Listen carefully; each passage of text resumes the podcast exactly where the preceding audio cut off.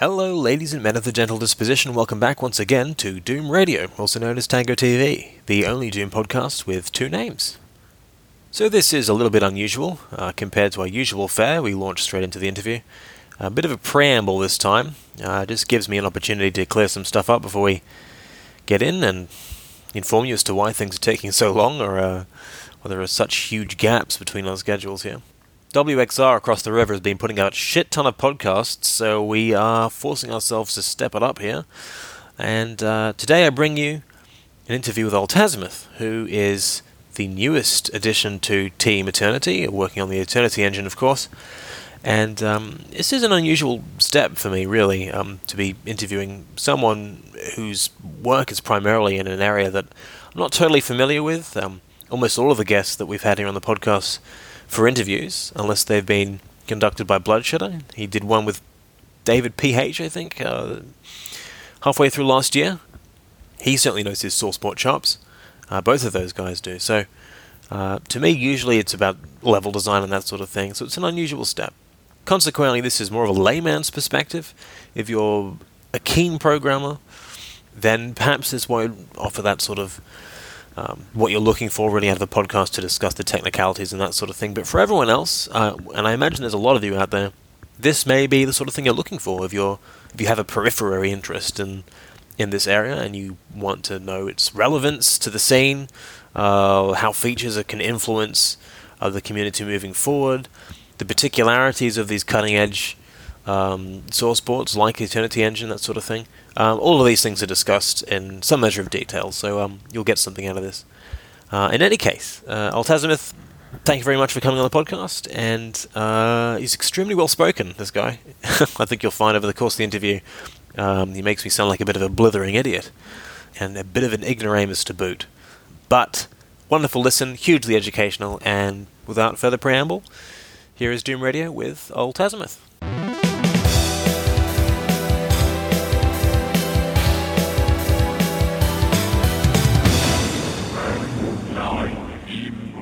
Didn't know how to kind of apply myself when it came to programming, since a lot of it is C or C. And whilst I knew C at the time, my skills weren't very firm. So I dabbled around, I did some mapping, didn't get along with it too well. I, occasionally I still go back to it.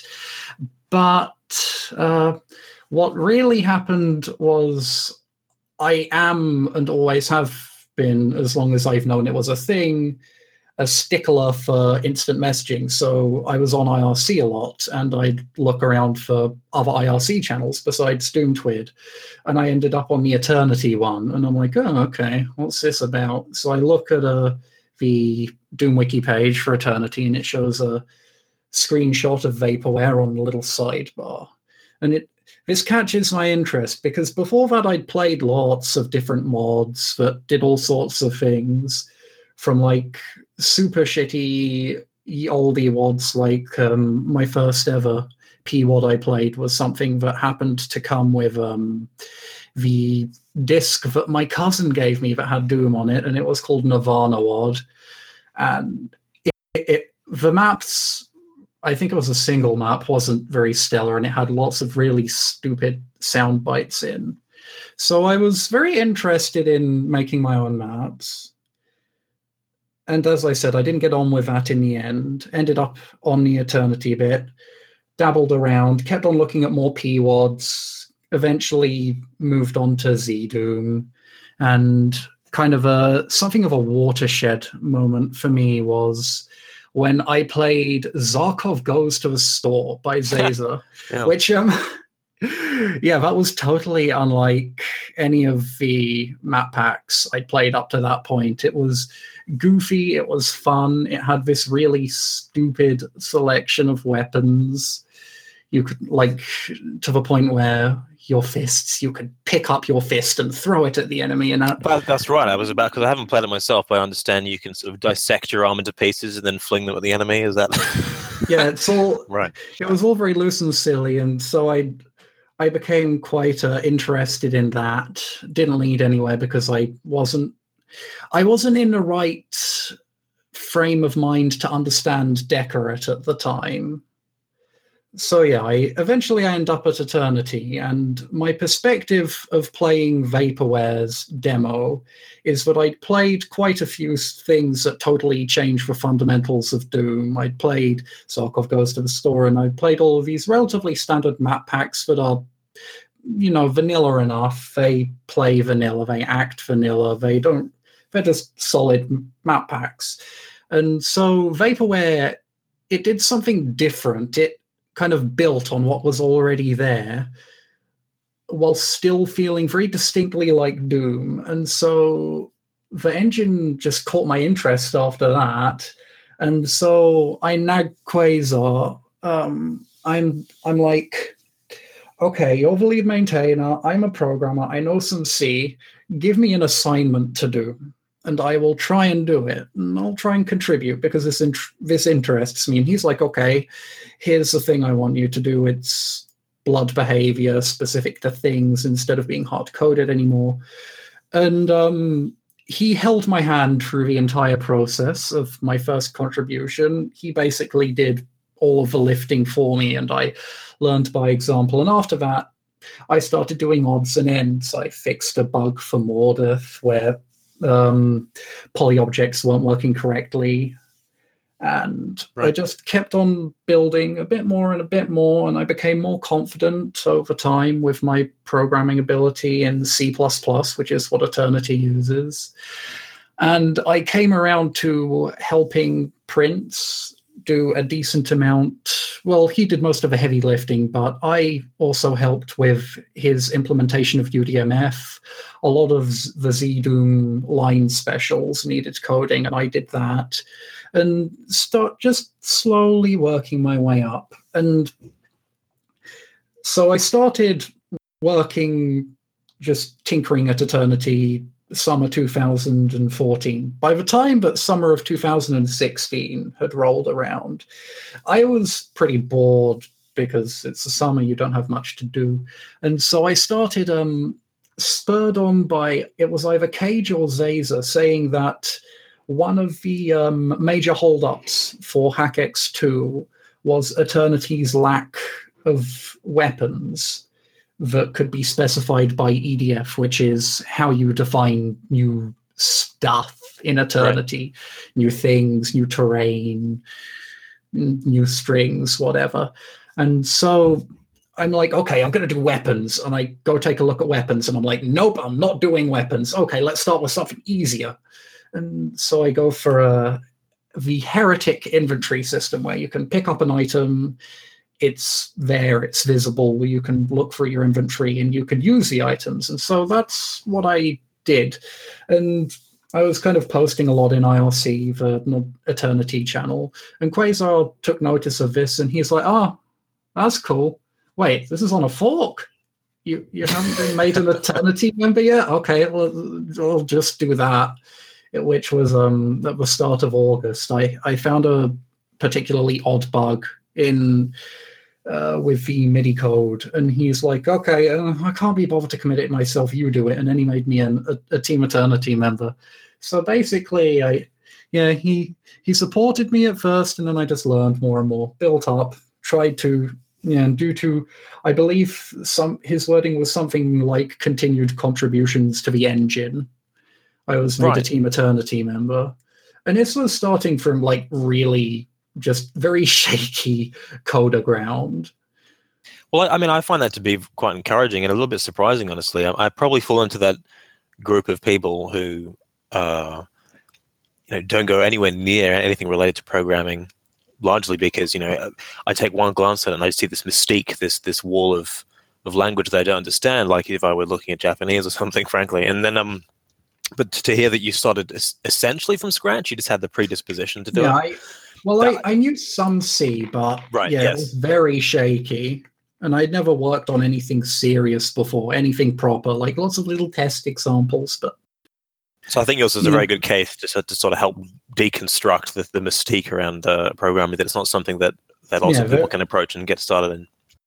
It's, I mean, it's one of the things I definitely wouldn't be here if it weren't for like the help uh, that even the community provided. I probably wouldn't have stuck around so much if people weren't as friendly as they were. Like people were willing to listen to me whinge about mapping and were still encouraging me all the while. Uh, And I had this, uh, you know, this that kept me going. I had this small thought at the back of my thought that maybe uh, we sort of uh, encouraged you to become a programmer because we kept kicking your ass at duels, but I guess that's probably. uh, you did make a duel map once. Uh, yeah, I.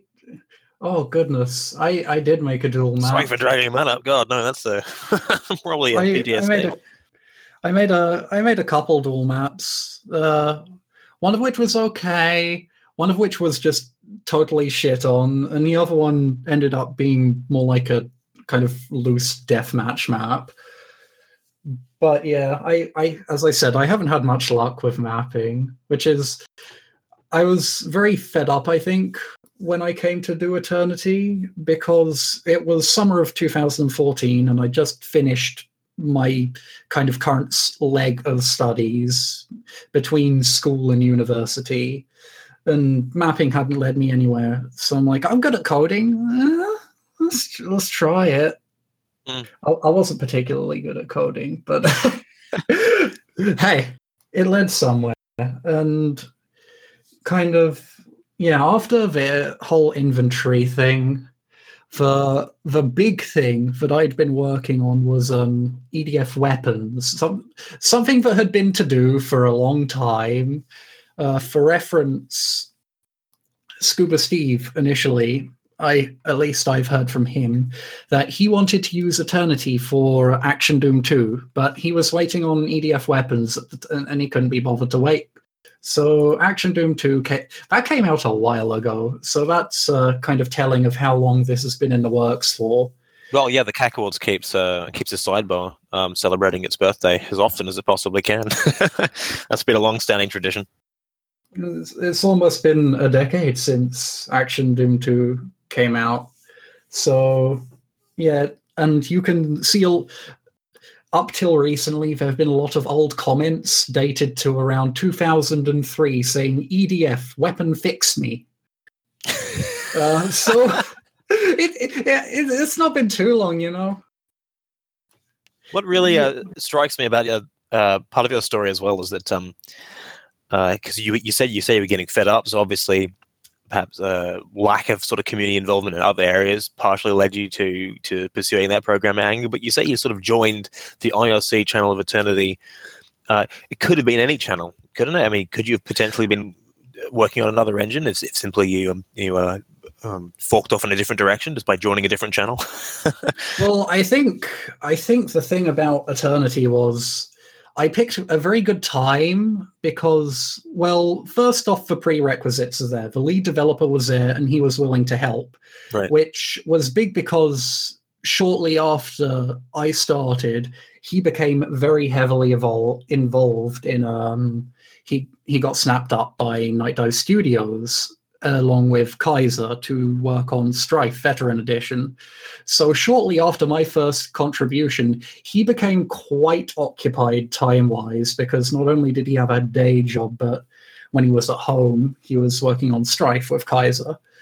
Right. No, I mean, uh, uh, the impression I get um, from the way you d- describe your involvement is is that, um, bearing in mind that what you just said about th- th- those key heads going off uh, and you know being snapped up by the studios to work on other things at the time, is that it, it's sort of almost like a um, monk in the monastery situation where you have to prove your hand before you know the masters give you the due attention. And I'm just sort of thinking, is that insular is the wrong word to, to use, but if anyone's really interested in programming, do they have to prove their chops really before before they're sort of in, inducted into the fold? Is it it would be quite different uh, in that respect to like the level design department of, of Doomworld, for example?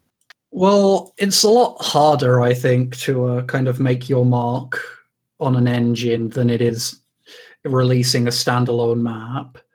But I think it is equally important to programmers to try and nurture the programming scene and especially welcoming new programmers as it would be for mappers to try and teach new mappers how to map because without new lifeblood new life blood flowing in eventually people are going to get a bit bored and move on to other things you need to even even if you're not passing the torch per se you need to keep the fire and help kindle the flame in those who are interested. I think I think that to um, pass up the opportunity to teach an interested party who yeah is interested in programming would it would be a big mistake to pass that up. I think as programmers, as a community, we have something of a at least to me, it feels like an obligation to to keep things going and to help others the way that we were helped when we first came in. Right. Do you remain the the newest member of Team, Team Eternity? Yes, uh, we we don't really seem to have any prospective members at the time. We've had, you know, people occasionally do little bug fixes or whatever, but we haven't managed to snag anyone in. So let's um let's talk a little bit about the engine itself and what it what it stands for, I suppose. Uh, uh, my understanding of it, really, um, other than the sort of recent developments that you've been um, doing status updates about and, and sort of yeah. shenanigans and so on is, is quite peripheral. Um, it goes back to like the, the, total conversion that was being worked on, uh, which eventually got hacked in 2006. Yes. And I imagine since then, objectives and goals have uh, changed substantially. So, um, perhaps a hmm. little uh, brief history about the engine, just to get people up to scratch, would be quite fascinating um, trip down memory lane. Okay, so the engine, we start in, I believe it is 1998, the engine itself, and it's a fork of Boom. Uh, I'm not entirely sure where that goes, but eventually uh, Fraggle releases SMMU, Smack My Marine Up, which is uh, it's a continuation of MBF. And so Eternity becomes a offshoot of that so it has some benefits due to that. It at the time it had a start map. It has Fraggle script, which is uh, scripting language that was made for SMMU, and things just chug along. Uh, EDF, I believe, gets added around 2003 or so. Uh, and things keep on. Eventually, the total conversion, people come and go before then, and it just doesn't work out for total conversion, so it gets axed.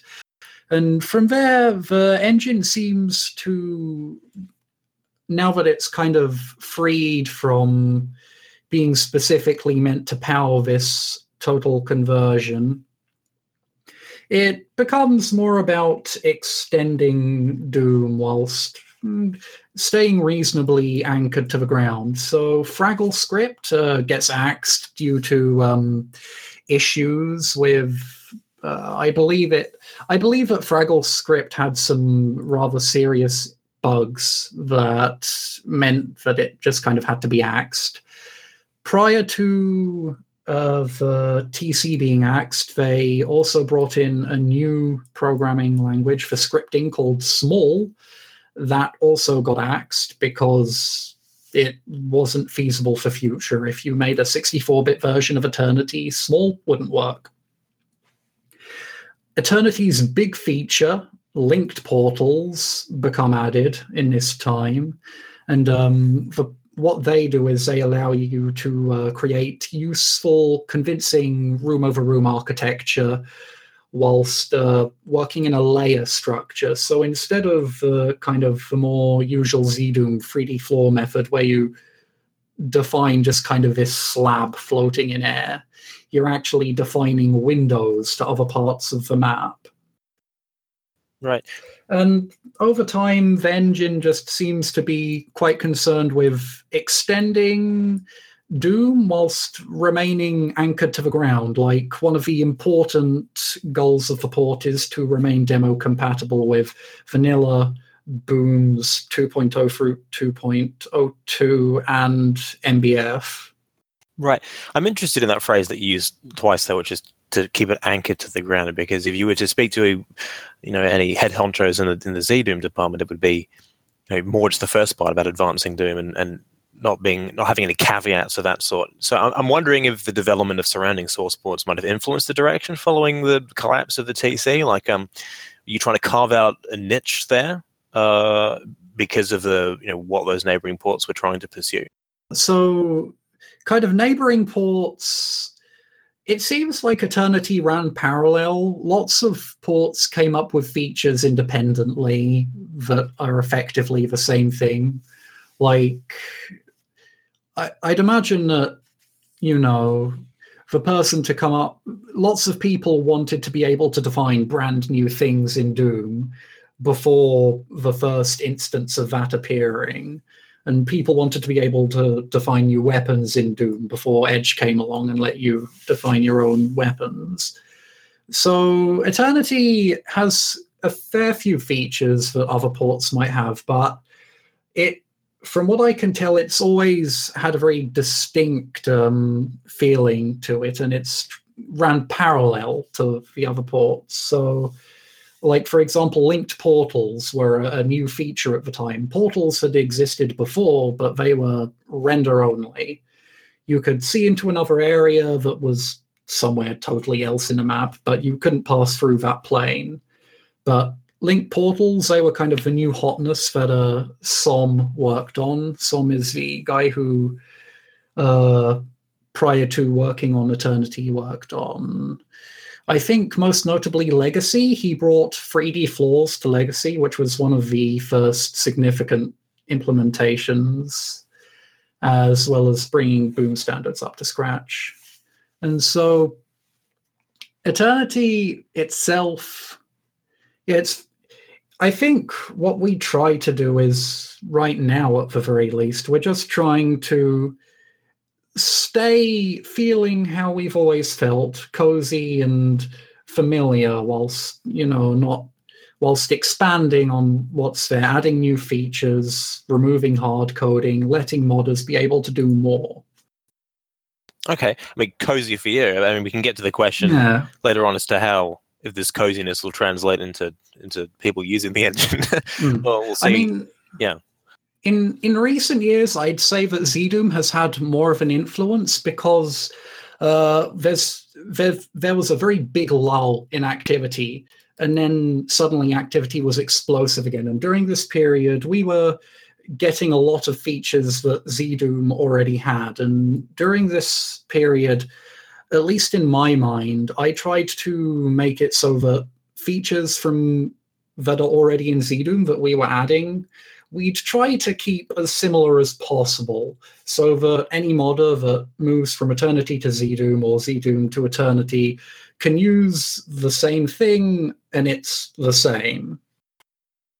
Okay. And I think that that parity between the engines is quite important, at least from my mind of view, because I personally want to make Eternity as welcoming an engine as possible by way, by means of documentation, by means of just the community, by means of being willing to literally help anyone who wants to make an eternity wad. And if that means that I have to implement a feature exactly the way that ZDoom has done it, that's not a big problem. Yeah, I, I, find that interesting, really, that the compromise approach, because before you were talking about it's almost like a sort of Cave Johnson approach of, of uh, doing your science from scratch, not standing on the shoulders of giants, which is um, you know having independent teams from from different source ports arriving more or less at the same conclusion, but but uh, getting there by different ways. You know, um, they can mm. be quite innovative, I suppose, but uh, having a compromise uh, for attracting you know new players who are more familiar with with ZDoom, so they can eat more easily make the jump. I think is um is an interesting development. Mm. Well, we've made great strides in that department. Like uh, as I said earlier, printz mostly and me for a little bit were working on UDMF, and that's in the engine now. Good. So you before you had to use something called um, extra data, which it it was basically a, a way to textually link stuff in Doom maps so that you could define hexen style properties like or UDMF style properties like thing IDs and multiple arguments for a single line. Yeah, insert laugh here. I mean, that's some people will be cackling, but that's gone way over my head. it uh, it's it basically it's a huge it's just a huge faff that you don't have to go through anymore. And mm.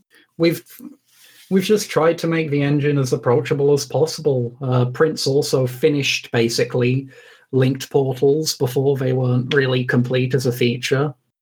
Can you offer any examples of something that you've had to back down on in order to sort of make this compromise? Uh, like there's a feature you wanted to push ahead with, but um, you're perhaps limited in some way, or in order to remain accessible, you've had to sort of curb your ambitions in that area. Um, I don't think that's really happened. What's important about our, the compromise we're making is that whilst we're making this compromise, we will avoid this compromise if uh, we don't particularly agree with behavior from ZDoom or naming conventions from ZDoom. Right. Portal seems to be sort of poster child at the moment for Eternity. Um, yes. Like, do you think um, that a suitable hook really to, to, to, get players interested? Is there anything else that that it does uh, in such a visibly superior way to, to ZDoom that well, really? This is a kind of, as I said, we have demo support, which ZDoom doesn't yep. try to do. So if you played back your vanilla demo, your boom demo, your MBF demo.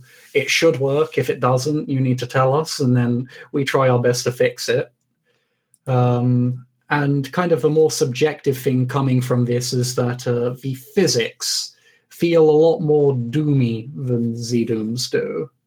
God, that could be interpreted as a good thing. Yeah. But can you do platforming in the Eternity uh, we don't we don't have the uh, specific internals to allow for Adventures of Square style high amounts of air control or high jumping.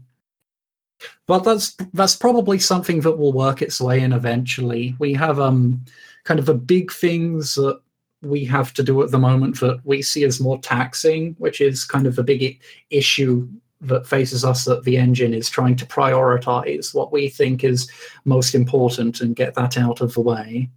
At least that's, uh, I'd say that's at least my role in the team. I'd say that uh, the lead maintainer Quasar, he, I, he has a bit more of a free approach to what he adds. Uh, no, I'd say other things we might do superior to, in a somewhat objective sense, to ZDoom is we we try to be a lot more stable in terms of feature sets. So you many people will be aware that lots of ZDoom mods, be they old ones, don't really work in new versions anymore. Almost right. no WADs have that for Eternity. Uh, any WADs that do have that issue will be because they the only one I can think of is Kaiser released an old WAD that used Fraggle script and was Eternity specific. Yikes. And uh, we don't run that anymore.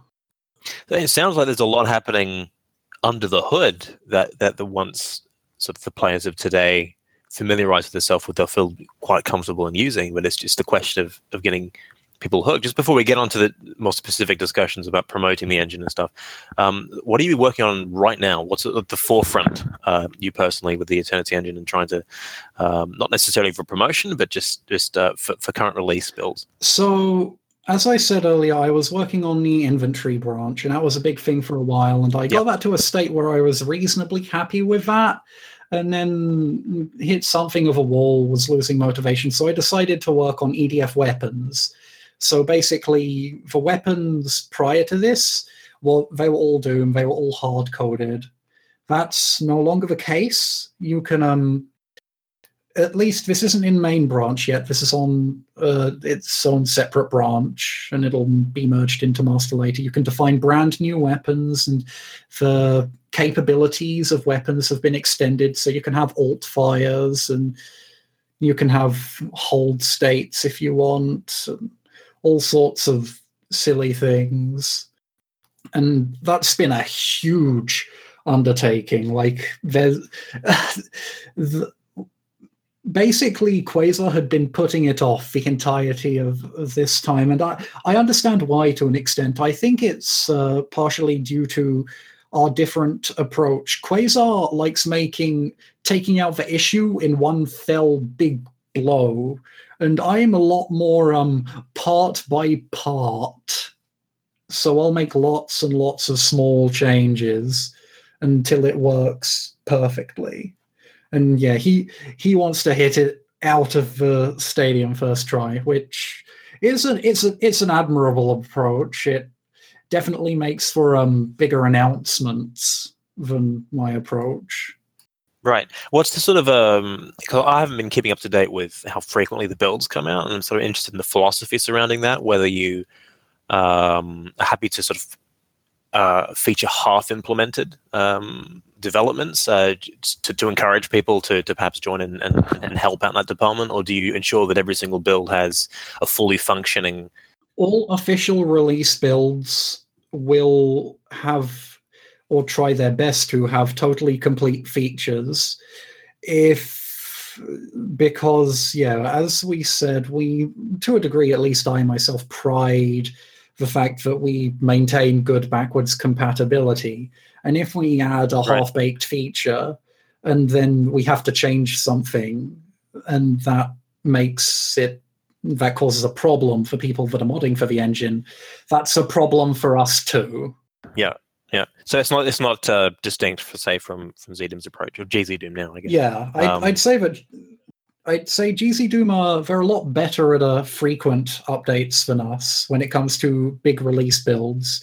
We both have DRD team development builds set up, and I think recently the at least Graf Zahl, I remember he was quite perturbed by the fact that people were basically using dev builds as what you had to use. And I'm I'm with him yes. on this one. I think that you dev builds shouldn't be the thing that you absolutely have to use if you want to yeah you if you want to get the full experience from the engine so ideally mm. we'd be making more release builds more frequently and trying to stabilize our features faster. But we're definitely not going to try and um, yeah put the cart before the horse and release a build before the features are fully baked. yeah, just speaking from personal experience because we've just um, uh, just finished almost finished finalizing the first in, internal beta of uh, Jimmy's Joy of Mapping Enterprise, which is to encourage new level designers to to come and apparently new scripters. I mean, the, the number of people given free reign who will use new features, the cutting edge features that require the the most recent internal build of GZDoom is frankly, I mean, the, these are new players who've, who've just entered the realm, who are just attempting the first thing. Uh, I can't speak to the mods they may have attempted, but but certainly levels, and, and it's requiring the you know the release that was made yesterday. yeah. I don't understand how that, that becomes necessary. So it sounds like it's um uh, that's a real problem that Graf has on his on his hands there. Well, I I think it's it's something of an inevitability with how the ports work because we release a feature and it's super cool and it's really fun. And if you want to use it, well, you better be on the dev build, otherwise you don't know how long it'll take to get into the release and that's just an intrinsic problem with any any development that needs to be mm. contested. You're basically right? you're basically in a toy store and you're watching the toy maker make something and they put it on the shelf and the and, and the paint hasn't dried yet, but they're still playing with it because it's so cool and different. And you I, I cannot fault an end user for that because it's it's fun. I think what end users have to realize if they do that though is um, you probably shouldn't make any final releases if you're reliant on development builds. You should probably i'd say definitely make a full final release version once the most recent proper release build of the engine has come out. And I'd say that applies for GZDoom, Eternity, Edge. Somehow managed to work Edge into the discussion. That's probably, yeah, probably inevitable. Um, Vaporware that remains the sort of poster boy um, uh, map, I suppose, which is kind of surprising to me. Um, uh, you say that's that's one of the first sort of screen caps of inspiration that, that got you to, to to start programming for it uh, when you joined the channel there. So I, I suppose this is a lead into discussion about about promotion and how you could team up uh, with with other departments in the community in order to to help Mm. sort of get the engine out there a little bit more. Um, have you considered approaching any any level designers and perhaps working on a, on a large scale project of that sort? It's just surprising to me that they- this is something that Essel made back in. Uh, did it back in must have been I think 2008. about 2008. It wasn't a huge. It wasn't too long after the first version of linked portals were out, and kind of the first demos. Of, it's Right. very genius the way it's crafted specifically so that enemies don't appear near portals, which is interesting because at the time hit scans didn't pass through portals. Right, so it's betraying So some of the that would- limitations. Yeah. right. yeah, it's it's quite very smartly working around it. And since then, there just haven't really been any major Eternity re- uh, releases for the engine. I believe Stewboy did a single map uh, around the time Doom the Way id Did. Uh, Doom the what Doom the Way id Did first Yeah, came sorry out. about that. Yeah. the Hellbent's a very strange title that in retrospect. We just kind of gotten used to it, but there it is. it's a good title. Yeah, it was like a, a working title that we didn't really abolish, and it's just sort of integrated itself into the series name. if a working title's good enough, it it just manages to become the official title, I reckon. But I mean, you're talking there of of uh, creations that other people approached you about, and I'm sort of asking you about um, whether the developers have have considered directly contacting specific individuals um, to attract their interest, perhaps work on a collaboration, sort of formalized uh, promotion material. Hmm. Well, for a while, I've wanted to try and do something like that, but I I think it's very uh, important, at least for myself, to lay a decent groundwork first for whatever project I'd be pitching to people. Because personally, I feel like turning up to the doors of mappers who I like and saying, Could you make a map for this project? without being able to offer anything other than a concept and technical support doesn't feel right to me. And that's been something of a sticking point for myself because of my issues with mapping. And so I've just been yeah, it's it's a, it's a tricky issue because as a I really like to be able to approach mappers, but at the same time, I want something to show them. This is my concept. This is what you can do with the engine. Well, in the case of what I'd like to work on, it isn't my concept. I believe it's your concept, which is the uh, 1024 cube. Oh god, no, yeah. I mean, that was very off the cuff. The um, what It's do they call license to stack? License to stack. It's it's a good idea. So um, the basic premise would be that using the linked portals, which you can create convincing room over room architecture with, you create not just a 1024 by 1024 map, but a 1024 by 20, 1024 by 1024 map, which, you know, based on how much you variate your height, can add tons of depth to your level. Right. I mean, it seems to me a pretty elegant uh, marriage of uh, this this level designer obsession, certainly in the for the majority of this decade, at least, of, of using limitations to breed creativity, and then by necessity forcing the player to, to use linked up portals to get the most out of their space. Mm, and it's additionally the benefit of it is it makes for a great elevator pitch. So if I want to pitch it at a new mapper, it's like, well, the basic idea is make a it's 2024 by 2024, but it's also by 2024, so you can work in three dimensions too. yeah, I don't know. I think that I think everyone would be willing to jump on on that bandwagon where to get set up. I, I'm I'm kind of surprised you're reluctant, at least personally. Um, I can understand, you know, if you know your grievances over personal experience with level design and the like, but I don't know. I mean, it's just the benefit you get not just from the product being released, but the thing being visibly and publicly in development. Is that's a constant stream Hmm. of attention and, and involvement that I think is just too difficult to pass up. So, I mean, at least have you considered um, approaching someone else who has a bit is a bit more brash uh, in, in their approach to muscle people? Yeah. I, I think um sit sitting down on the therapist's chair here, it might be uh it it might be potentially due to um when I first came into the community. I had a lot of ideas and I didn't I wasn't really very forward with them. And over time I kind of realized the community's not too keen on people who pitch ideas and ideas alone. And I I just I think maybe if I'm able to show willing in some form that isn't mapping, perhaps then I'd feel a, a lot less uh, self conscious. Right.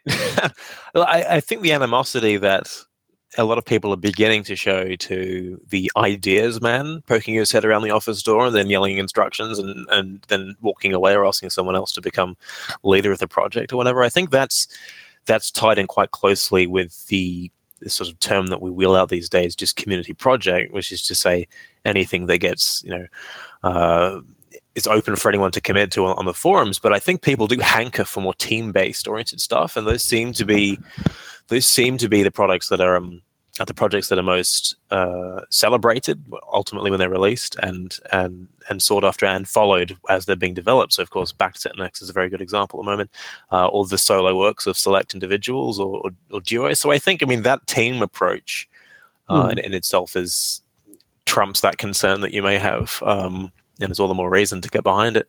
I'd like to talk a little bit more about. Um, I mean, you said this is a, a pretty good question, but I, I, more, more, I think this is just having you on, and so you can clarify some things to me. Because during the development of the Adventures of Square, we quite early, um, back when I was on the team, we ruled out the possibility of of monetizing the game. Uh, my understanding is that the GPL outlawed it or something. Could you uh, have there been recent changes um, uh, surrounding that, so that now you can commercialize your game, and has has has Gloom sort of? I'm not sure Terminus is looking to hmm. commercialize mm. that at all, but. Um, talk to me about that, the recent developments there, and perhaps you could use the Eternity engine sort of in that respect. It's interesting because a while ago I might have said use Gloom or use Eternity, but not too long ago, GZ Doom itself became a GPL. A few sticking points, like uh, I believe FModEx was stripped out of the engine. The software voxel rendering. Uh, that was the uh, music playback, and I, I, think general sound code for ZDoom that was replaced with something different. Um, and the other big sticking point was certain build code, specifically the software voxel renderer, which eventually Ken Silverman himself said, mm, okay, you can use it as GPL. Go ahead. So now GZ Doom is totally, completely, as far as I know, and I think it was a big announcement, GPL. So at this point, I would fully suggest that if you want to go for a relatively good groundwork for a generic first-person shooter Doom-like game engine, GZ Doom's probably the best port of call. How monetizing that works is um, so a good example of this would be Strife Veteran Edition. Yes. Cho- which is based off Chocolate Strife, which is a reverse engineering of original Strife code because it was lost. So Strife Veteran Edition is GPL, and so the source code itself is public and licensed under the GPL. It has to be. But the assets that work with the engine, not GPL. So if you wanted to make a mod for or you know a standalone game on eternity or gz doom then you would have to make the source you were using public but your resources that contain all of the stuff you need so in square's case all of the graphics the sprites the code acs wise the sounds everything inside the Square One or whatever it is now, dot .pk3, you could commercialize that. And I believe, yeah, you'd definitely be able to say sell it on. I've forgotten the new version of Greenlight on Steam, slap it on Windows Store, itch.io, wherever you feel like. Right. So it's um, I, am no longer part of the team, but I can imagine because Matt gets quite antsy over this sort of thing. Uh, it's it's it's a discussion internally between whether you want to remain completely open source in that way uh, and commercialize it because it is after all a, a closed team effort, um, and you don't want to release all of those resources um, until the product's finished. I guess, especially if it's such mm. something that takes so long to work on. I'd be pretty happy to support any developer that wants to make a commercialized mod that's based on uh, Doom source port, as long as it's of a quality that means that it's worth my money. I'd be probably more likely to buy that than anything else on the Steam store these days.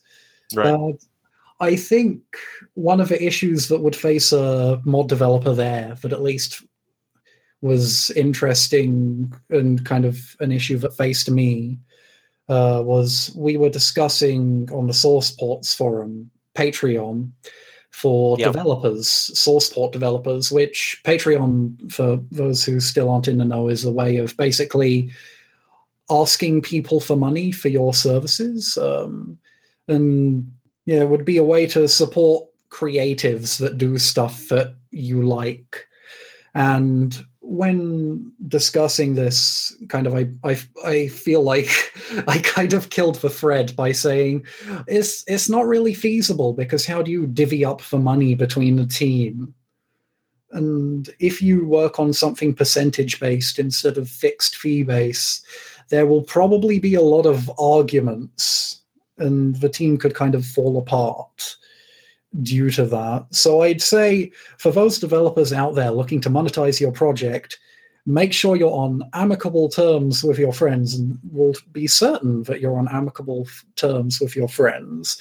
And if you want to divvy up the money percentage wise, make sure that you contract it out first. Hmm before going ahead. Otherwise, there's a decent chance that there will be some gnashing of teeth.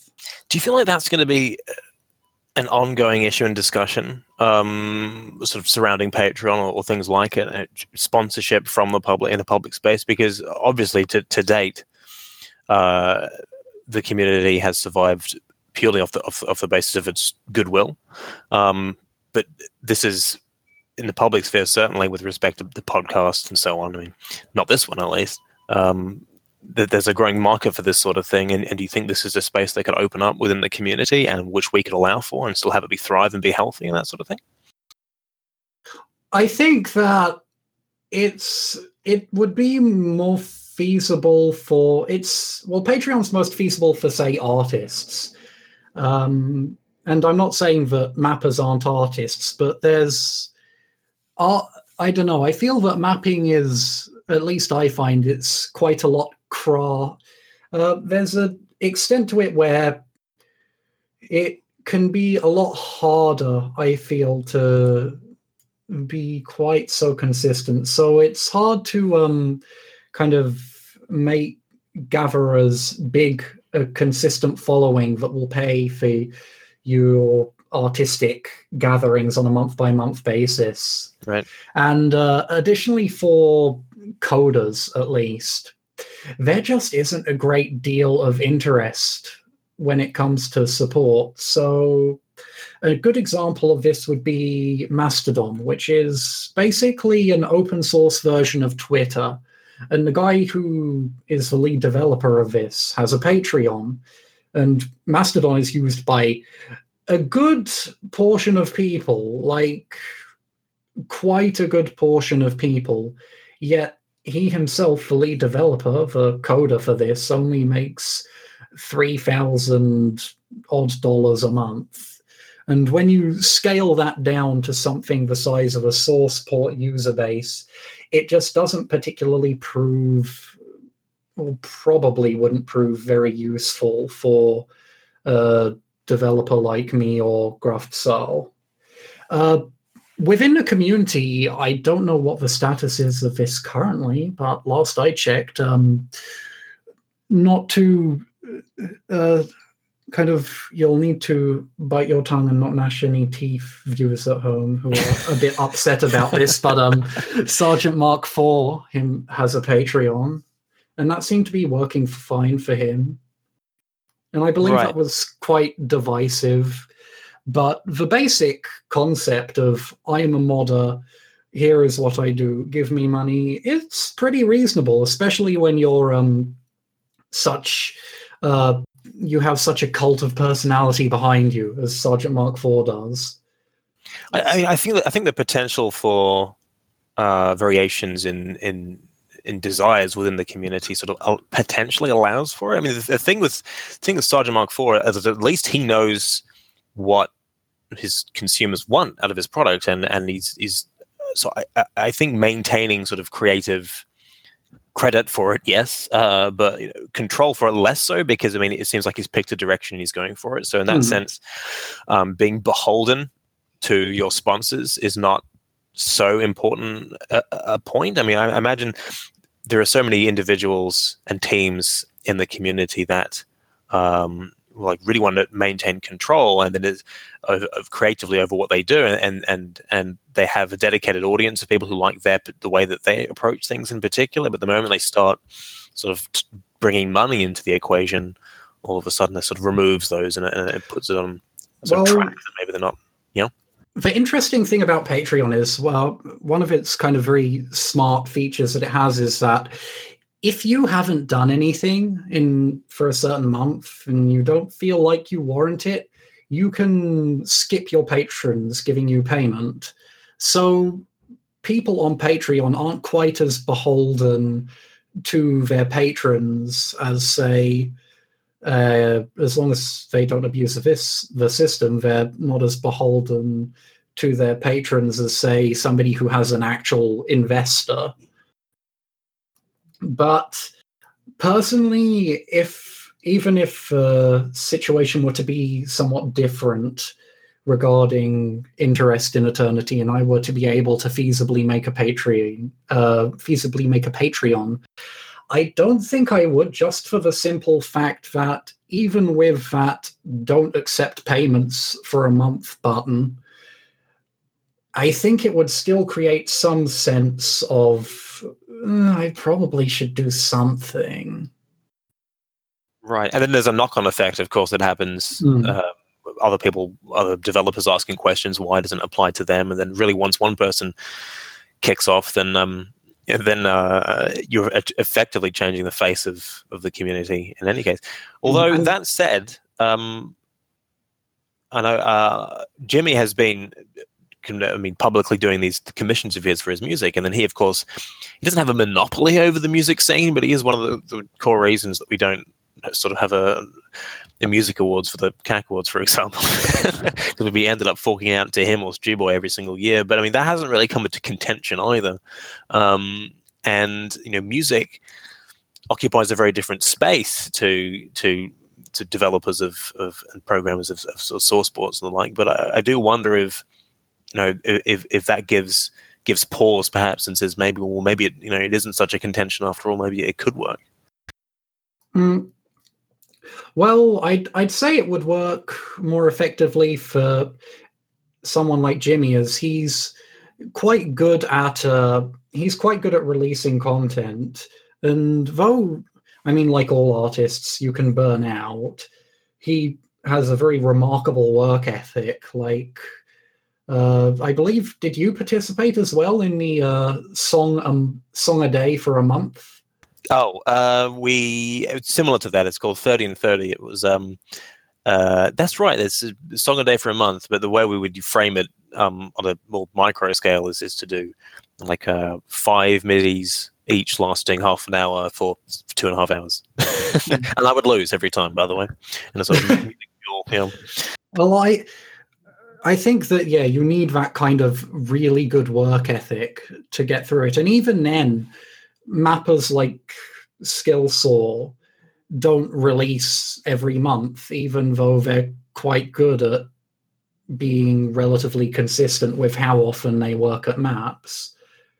So I I feel like the exact Patreon model, unless there's a way to specify exactly how often you'd like to take payment, wouldn't suit the more sporadic members of the community. Right, right.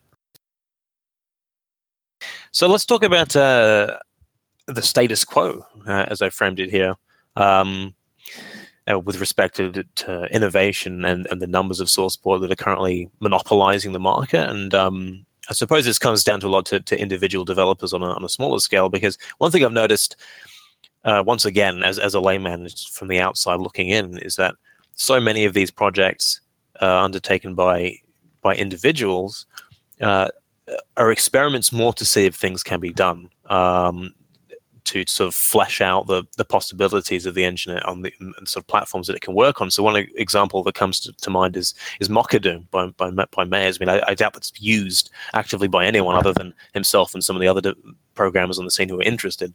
Um, do you think it's in, it's in, important to have this sort of diversity? Uh, and have I sort of diagnosed that incorrectly? And perhaps Mochadoom does have um, more than just um, sort of a a use beyond this the sort of raw experimental sort of frame that I've that I've put it in? Mm, well, I think that these kind of I don't want to call Mochadoom an experiment because it isn't an experiment. It's a very uh, it's like a whole big project. I mean, porting Doom to Java is a huge undertaking, and it was a very impressive feat. And I think that kind of the diversity of all of the different types of ports and what they stand for is I'd say it's quite important. Because like I don't know if if it just ended up the port scene being and solely say GZ Doom, QZ Doom, PR Boom Plus, it things might get a bit dull, and I think that at least between um, kind of the notable of uh, the uh, advanced source ports that I know of, which would be uh, ZDoom and its derivatives, Eternity and uh, Edge with a three. Pretty, um, I guess I could have just called it Hyper Edge. I think that the existence of the three different advanced ports I'd say it's helpful. F- competition, be it fierce or friendly, it stops the port scene from stagnating.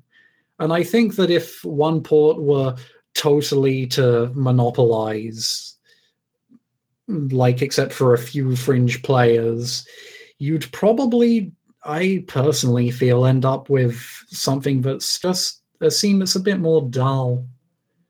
I mean, is that is that the only like negative outcome, a, a consequence rather, it's just just being more dull. I mean, uh, I mean, could, that? Uh, yeah, go on. We're talking in hypotheticals here, so it's yeah. difficult for me to predict.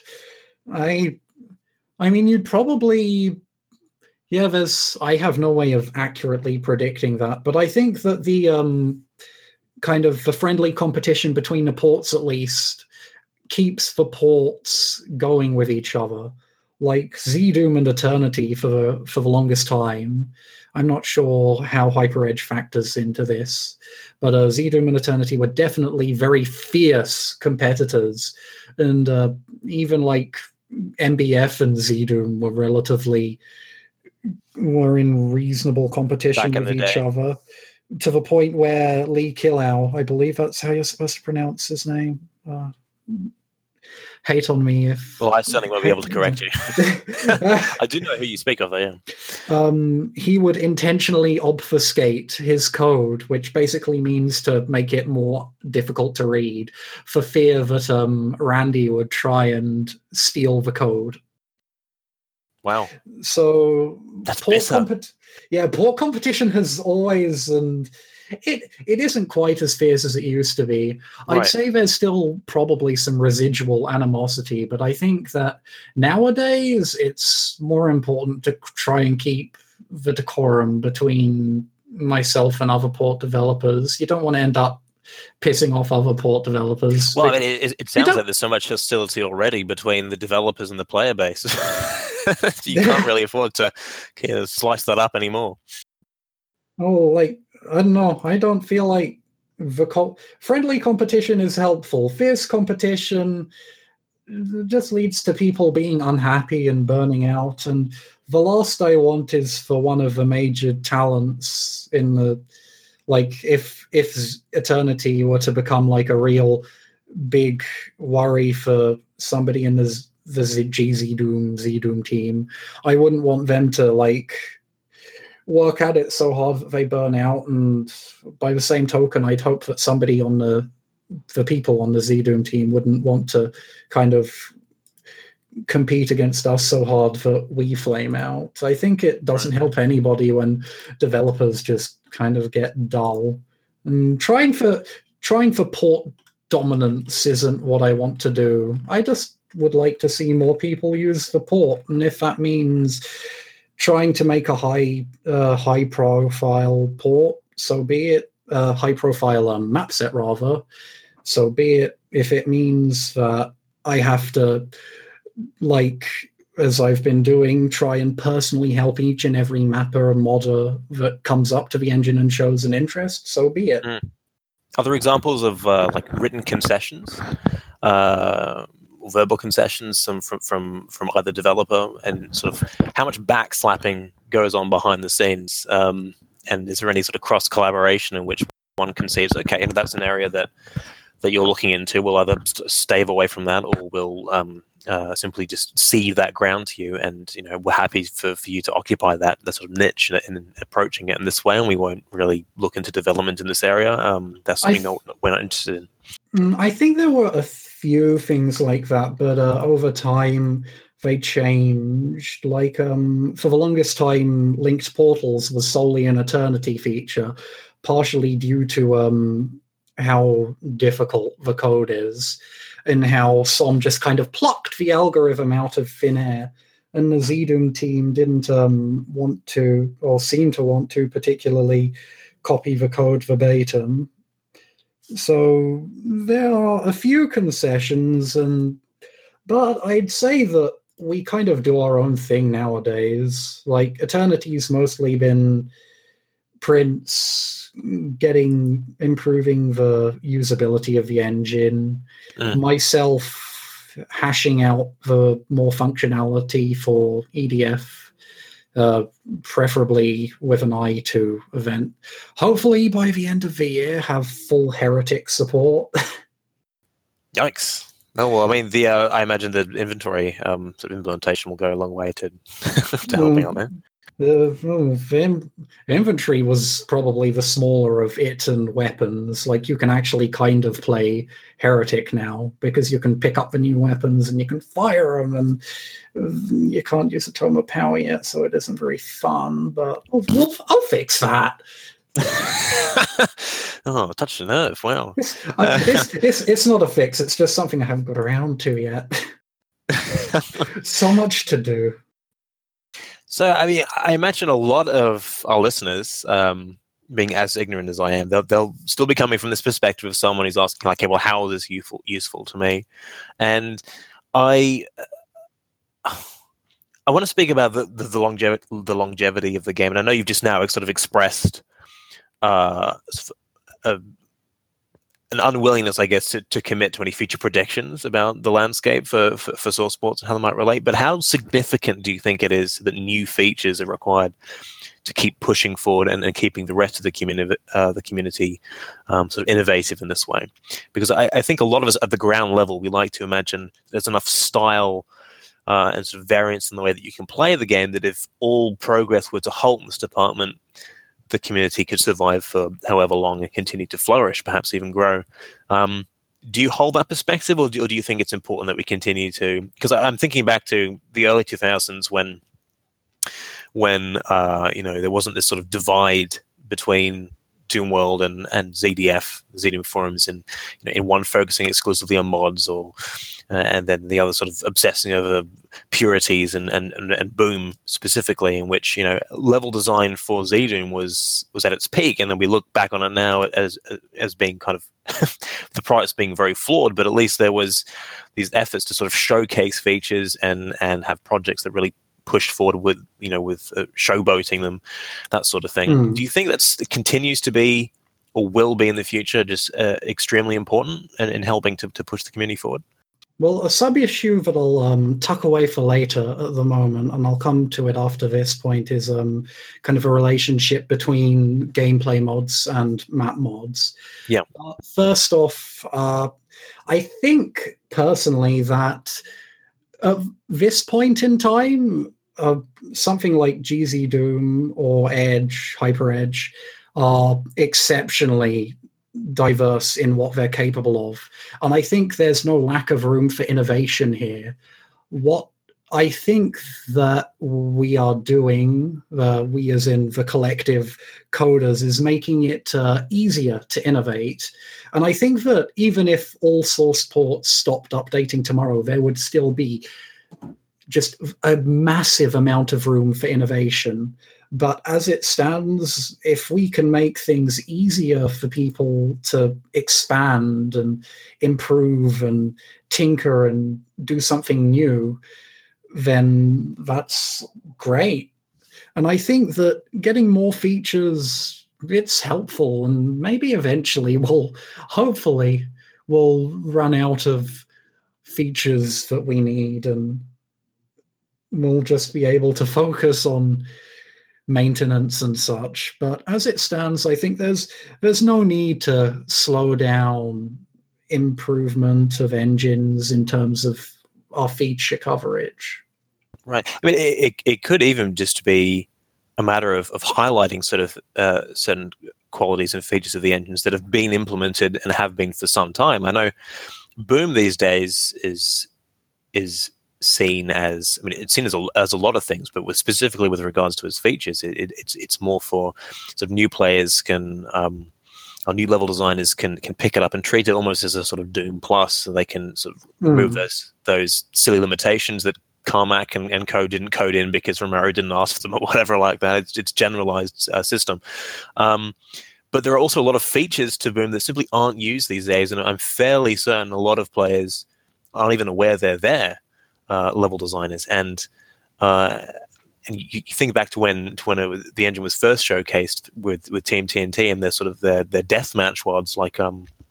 Bloodlands, I think it is, and uh, all of their levels are, are just littered with all this feature showcasing. You would have thought looking at them that these are recent boom developments, but they've been in there for a decade. I mean, can you think of anything uh, from your source port of choice, I mean that that that might be a good example on this. You know, because everyone seems to think Eternity portals, cutting edge, um, sort of 3D floors with respect to Doom and the like, and um, but maybe there are there are existing things there that, as you say, you could cut off development tomorrow, and there'd be still all of this stuff to, to fall back on and explore, even though it's been there for ages.